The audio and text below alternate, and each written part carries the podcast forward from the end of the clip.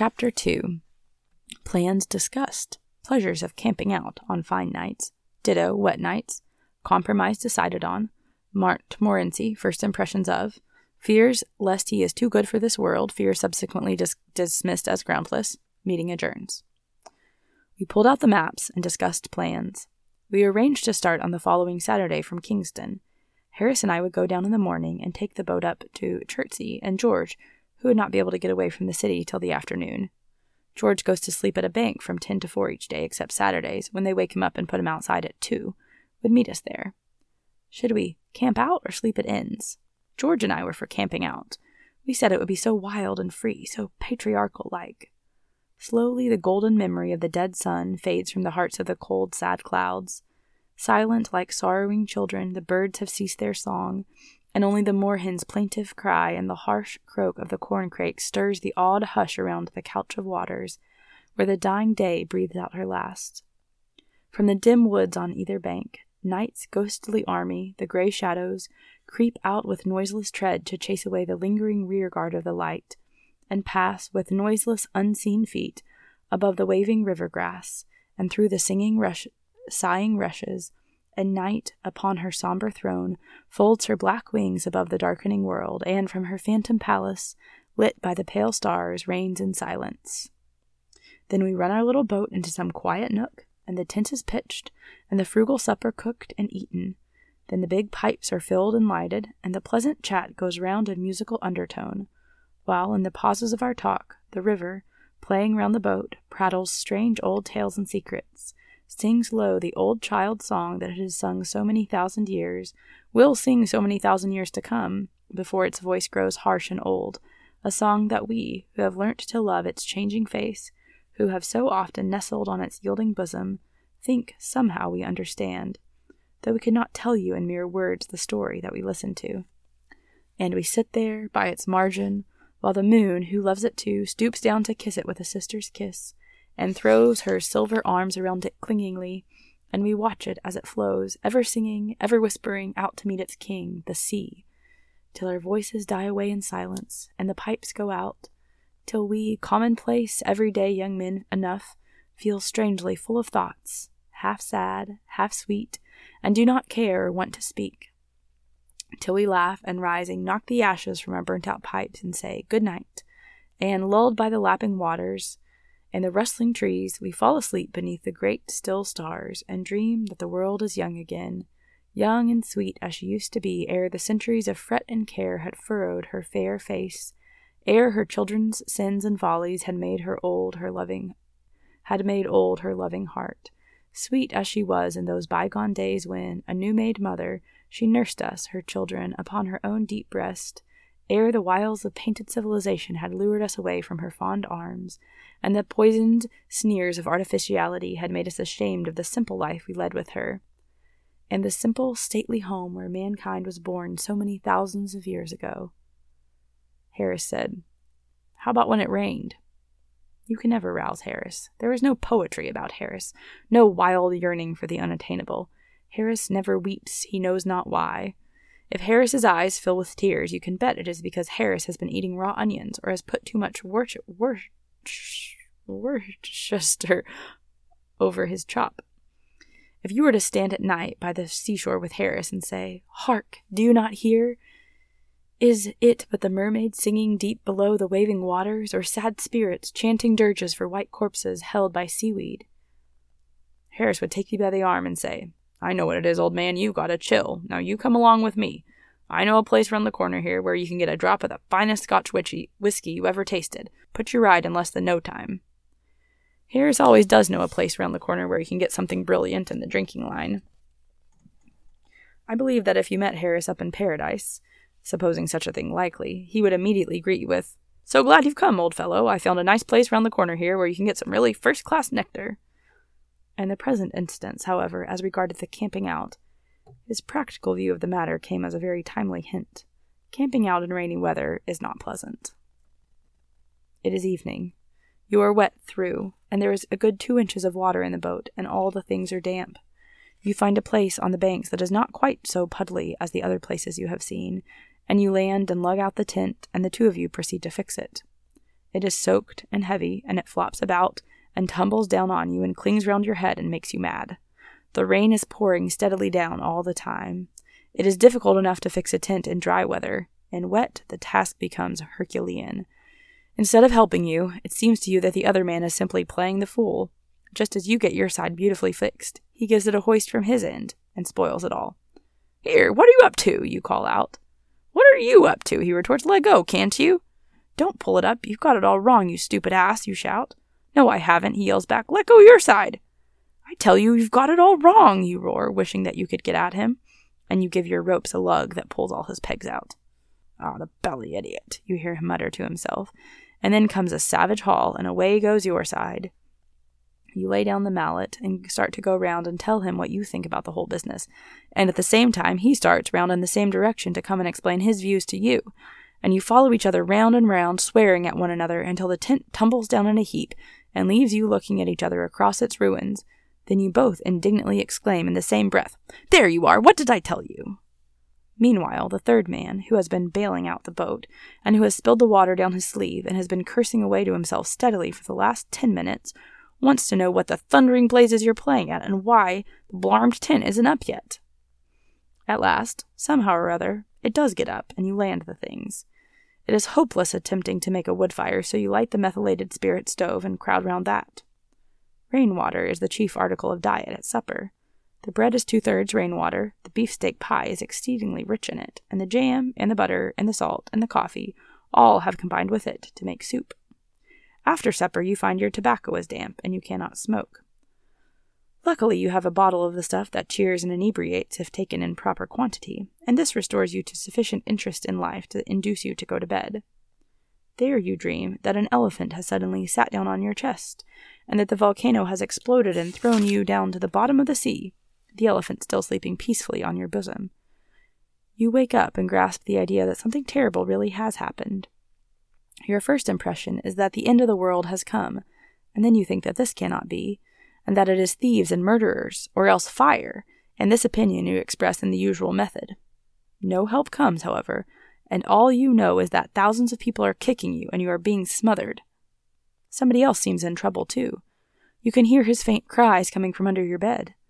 Determining, at all events, to sell your life dearly, you struggle frantically, hitting out right and left with your arms and legs and yelling lustily the while, and at last something gives way, and you find your head in the fresh air, Two feet off, you dimly observe a half dressed ruffian waiting to kill you, and you are preparing for a life and death struggle with him, when it begins to dawn on you that it's Jim.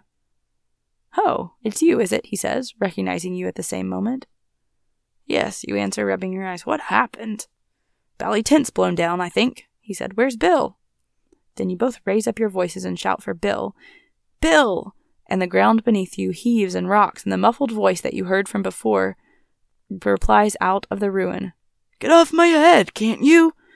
And Bill struggles out, a muddy, trampled wreck, and in an unnecessarily aggressive mood, he being under the evident belief that the whole thing has been done on purpose.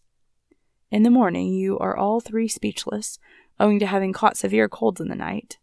You can also you also feel very quarrelsome, and you swear at each other in hoarse whispers during the whole of breakfast time.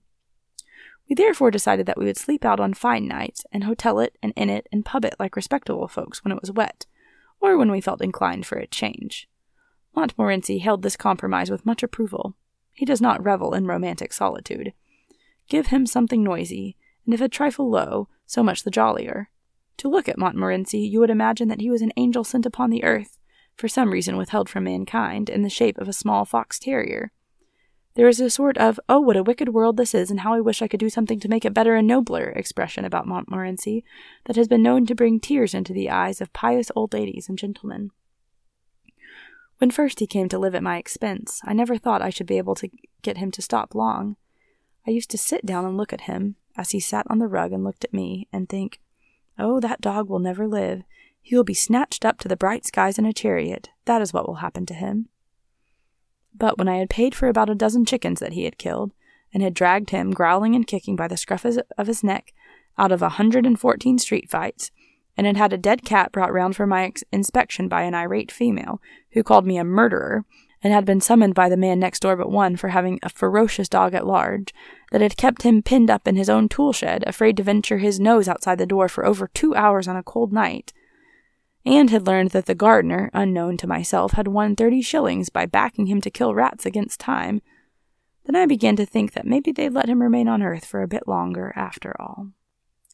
To hang about a stable and collect a gang of the most disreputable dogs to be found in the town, and lead them out to march round the slums to fight other disreputable dogs, is Montmorency's idea of life. And so, as I before observed, he gave to the suggestion of inns and pubs and hotels his most emphatic approbation. Having thus settled the sleeping arrangements to the satisfaction of all four of us, the only thing left to discuss was what we should take with us, and this we had begun to argue when Harris said he'd had enough oratory for one night and proposed that we should go out and have a smile, saying that he had found a place round by the square where you really could get a drop of Irish worth drinking. George said he felt thirsty. I never knew George when he didn't. And as I had a presentiment that a little whiskey, warm with a slice of lemon, would do my complaint good, the debate was, by common assent, adjourned to the following night, and the assembly put on its hats and went out. Chapter 3 Arrangements settled, Harris's method of doing work, how the elderly family man puts up a picture, George makes a sensible remark, delights of early morning bathing, provisions for getting upset. So, on the following evening, we again assembled to discuss and arrange our plans. Harris said, Now the first thing to settle is what to take with us. Now, you get a bit of paper and write down, Jay, and you get the grocery catalog, George, and somebody give me a bit of pencil, and then I'll make out a list. That's Harris all over, so ready to take the burden of everything himself and put it on the backs of other people. He always reminds me of my poor Uncle Podger. You never saw such a commotion up and down the house in all your life as when my Uncle Podger undertook to do a job. A picture would have come home from the frame makers and be standing in the dining room, waiting to be put up, and Aunt Podger would ask what was to be done with it. And Uncle Podger would say, Oh, you leave that to me. Don't you, any of you, worry yourselves about that. I'll do all that. Then he would take off his coat and begin. He would send the girl out for a sixpen, sixpennorth of nails, and then one of the boys after her to tell her what size to get. And from that he would gradually work down and start the whole house. Now you go and get me my hammer, Will, he would shout, and bring me the rule, Tom, and I shall want the step ladder. And I'd better have a kitchen chair, too. And Jim, you run round to Mr. Goggles and tell him, Pa's kind regards and hopes his leg's better, and will he, will he lend him a spirit level? And don't you go, Maria, because I shall want somebody to hold hold me the light. And when the girl comes back, she must go out again for a bit of picture cord. And Tom, where's Tom? Tom, you come here. I shall want you to hand me the picture. And then he would lift up the picture and drop it, and it would come out of the frame, and he would try to save the glass and cut himself, and then he would spring round the room looking for his handkerchief. He could not find his handkerchief because it was in the pocket of the coat he had taken off, and he did not know where he had put the coat, and all the house had to leave off looking for his tools and start looking for his coat, while he would dance round and hinder them. Doesn't anybody in the whole house know where my coat is? I never came across such a set in all my life. Upon my word, I didn't. Six of you, and you can't find a coat that I put down not five minutes ago. Well, of all the. Then he'd get up and find that he had been sitting on it, and would call out, Oh, you can give up. I've found it myself now. Might just as well ask the cat to find anything as expect you people to find it. And when half an hour had been spent in tying up his finger, and a new glass had been got, and the tools, and the ladder, and the chair, and the candle had been brought, he would have another go, the whole family, including the girl and the charwoman, standing round in a semicircle ready to help. Two people would have to hold the chair, and a third would help him up on it and hold him there, and a fourth would hand him a nail, and a fifth would pass him up the hammer, and he would take hold of the nail and drop it. There, he would say in an injured tone, now the nail's gone. And we would have to go down on our knees and grovel for it, while he would stand on the chair and grunt and want to know if he was to be kept there all the evening. The nail would be found at last, but by that time he would have lost the hammer. Where's the hammer? What did I do with the hammer? Great heavens, seven of you gaping round there, and you don't know what I did with a hammer. We would find the hammer for him, and then he would have lost sight of the mark he had made on the wall, where, where the nail was to go in, and even, each of us had to get up on the chair beside him and see if we could find it. And we would each discover it in a different place, and he would call us fools, one after another, and tell us to get down. And he would take the rule and remeasure and find that he wanted half 31 and 3 eighths inches from the corner and would try to do it in his head and go mad. And we would all try to do it in our heads and arrive at different results and sneer at one another. And in the general row, the original number would be forgotten and Uncle Podger would have to measure it again. He would use a bit of string this time, and at the critical moment when the old fool was leaning over the chair at an angle of 45 and trying to reach a point three inches beyond what was possible for him to reach, the string would slip, and down he would slide onto the piano, a really fine musical effect being produced by the suddenness with which his head and body struck all the notes at the same time. And Aunt Maria would say that she would not allow the children to stand round and hear such language. At last, Uncle Podger would get the spot fixed again and put the point of the nail on it with his left hand and take the hammer in his right hand. And with the first blow, he would smash his thumb and drop the hammer with a yell on somebody's toes. Aunt Maria would mildly observe that, next time Uncle Podger was going to hammer a nail into the wall, she'd hoped he'd let her know in time so that she could make arrangements to go and spend a week with her mother while it was being done.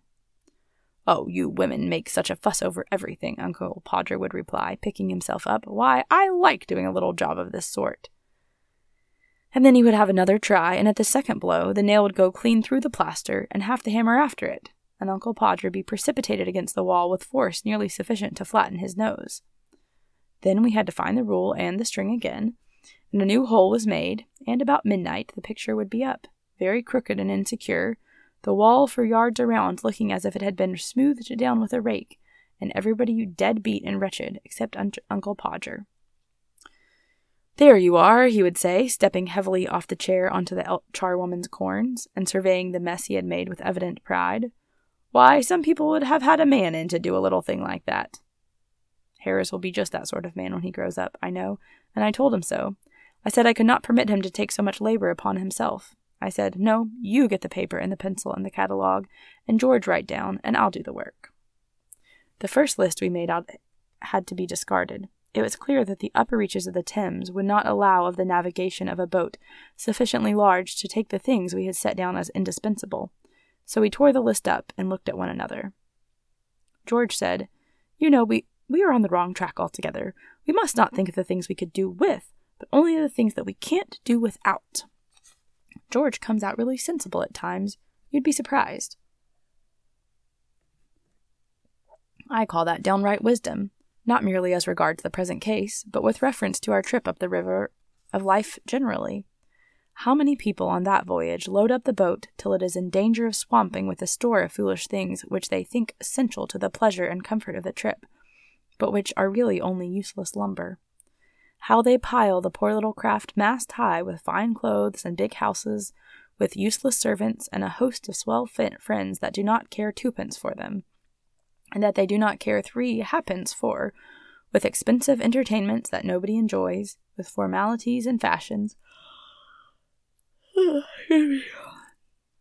with pre- pretense and ostentation, and oh, heaviest, maddest lumber of all, the dread of what my neighbor will think the dread of what will my neighbor think, with luxuries that only cloy, with pleasures that bore, with empty show that, like the criminal's iron crown of yore, makes to bleed and swoon the aching head that wears it. It is lumber, man, all lumber. Throw it overboard. It makes the boat so heavy to pull you nearly faint at the oars. It makes it so cumbersome and dangerous to manage you never know a moment's freedom from anxiety and care. Never gain a moment's rest for dreamy laziness no time to watch the windy shadows skimming lightly o'er the shallows, or the glittering sunbeams flitting in and out among, among the ripples, or the green trees by the margin looking down at their own image, or the woods all green and golden, or the lilies white and yellow, or the somber waving rushes, or the sedges, or the orchis, or the blue forget me nots. Throw the lumber over, man. Let your boat of life be light, packed with only what you need a homely home and simple pleasures one or two friends worth the name, someone to love and someone to love you, a cat, a dog, and a pipe or two, enough to eat and enough to wear, and a little more than enough to drink, for thirst is a dangerous thing. You will find the boat easier to pull then, and it will not be so liable to upset. It will not matter so much if it does upset. Good plain merchandise will stand water. You will have time to think as well as to work, time to drink in life's sunshine, Time to listen to the aeolian music that the wind of God draws from the human heartstrings around us. Time to. I beg your pardon, really. I quite forgot. Well, we left the list to George, and he began it. We won't take a tent, suggested George. We will have a boat with cover, with a cover. It is ever so much simpler and more comfortable. It seemed a good thought, and we adopted it. I do not know whether you have ever seen the thing I mean. You fix iron hoops up over the boat and stretch a huge canvas over them, and fasten it down all round from stem to stern, and it converts the boat into a sort of little house, and it is beautifully cozy, though a trifle stuffy. But there, everything has its drawbacks, as the man said when his mother in law died, and they came down upon him for the funeral expenses. George said that in that case we must take a rug each, a lamp, some soap, a brush and comb between us, a toothbrush each, a basin, some tooth powder, some shaving tackle sounds like a French exercise, doesn't it? And a couple of big towels for bedding. I notice that people always make gigantic arrangements for bathing when they are going anywhere near the water, but that they don't bathe much when they are there. It is the same when you go to the seaside. I always determine, when thinking over the matter in London, that I'll get up early every morning and go and have a dip before breakfast, and I religiously pack up and I religiously pack up a pair of drawers and a bath towel. I always get red bathing drawers. I rather fancy myself in red drawers. They suit my complexion so. But when I get to the sea, I don't feel somehow that I want that early morning bathe nearly so much as I did when I was in town. On the contrary, I feel more that I want to stop in bed till the last moment, and then come down and have my breakfast. Once or twice virtue has triumphed, and I have got out at six and have dressed myself, and have taken my drawers and towel and stumbly, stumbled dismally off, but I haven't enjoyed it. They seem to keep a specially cutting east wind waiting for me when I go to bathe in the early morning, and they pick out all the three cornered stones and put them on the top, and they sharpen up the rocks and cover the points over with a bit of sand so that I can't see them, and they take the sea and put it two miles out, so that I have to huddle myself up in my arms and hop, shivering, through six inches of water. And when I do get to the sea, it is rough and quite insulting. One huge wave catches me up and chucks me in a sitting posture as hard as it ever can, down onto a rock which has been put there for me. And before I've said, oh, oh, and found out what has gone, the wave comes back and carries me out to mid ocean. I begin to strike out frantically for the shore and wonder if I shall ever see home and friends again and wish I'd been kinder to my little sister when a boy. When I was a boy, I mean. Just when I have given up all hope, a wave retires and leaves me sprawling like a starfish on the sand, and I get up and look back and find that I've been swimming for my life in two feet of water. I hop back and dress and crawl home, where, I've, where I have to pretend I liked it. In the present instance, we all talked as if we were going to have a long swim every morning, George said it was so pleasant to wake up in the boat in the fresh morning and plunge into the limpid river. Harris said there was nothing like a swim before breakfast to give you an appetite. He said it always gave him an appetite. George said that if it, it was going to make Harris eat more than Harris ordinarily ate, then he should protest against Harris having a bath at all. He said there would be quite enough hard work in towing sufficient food for Harris up against stream, as it was. I urged upon George, however, how much pleasanter it would be to have Harris clean and fresh about the boat, even if we did have to take a few hundred even if we did have to take a few more hundredweight of provisions. And he got to see it in my light, and withdrew his opposition to Harris's bath. Agreed, finally, that we should take three bath towels so as not to keep each other waiting. For clothes, George said two suits of flannel would be sufficient, as we could wash them ourselves in the river when they got dirty. We asked him if he had ever tried washing flannels in the river, and he replied, no, not exactly himself like, but he knew some fellows who had, and it was easy enough. And Harris and I were weak enough to fancy he knew what he was talking about, and that three respectable young men, without position or influence, and with no experience in washing, could really clean their own shirts and trousers in the River Thames with a bit of soap. We were to learn in the days to come, when it was too late, that George was a miserable impostor who could evidently have known nothing whatever about the matter.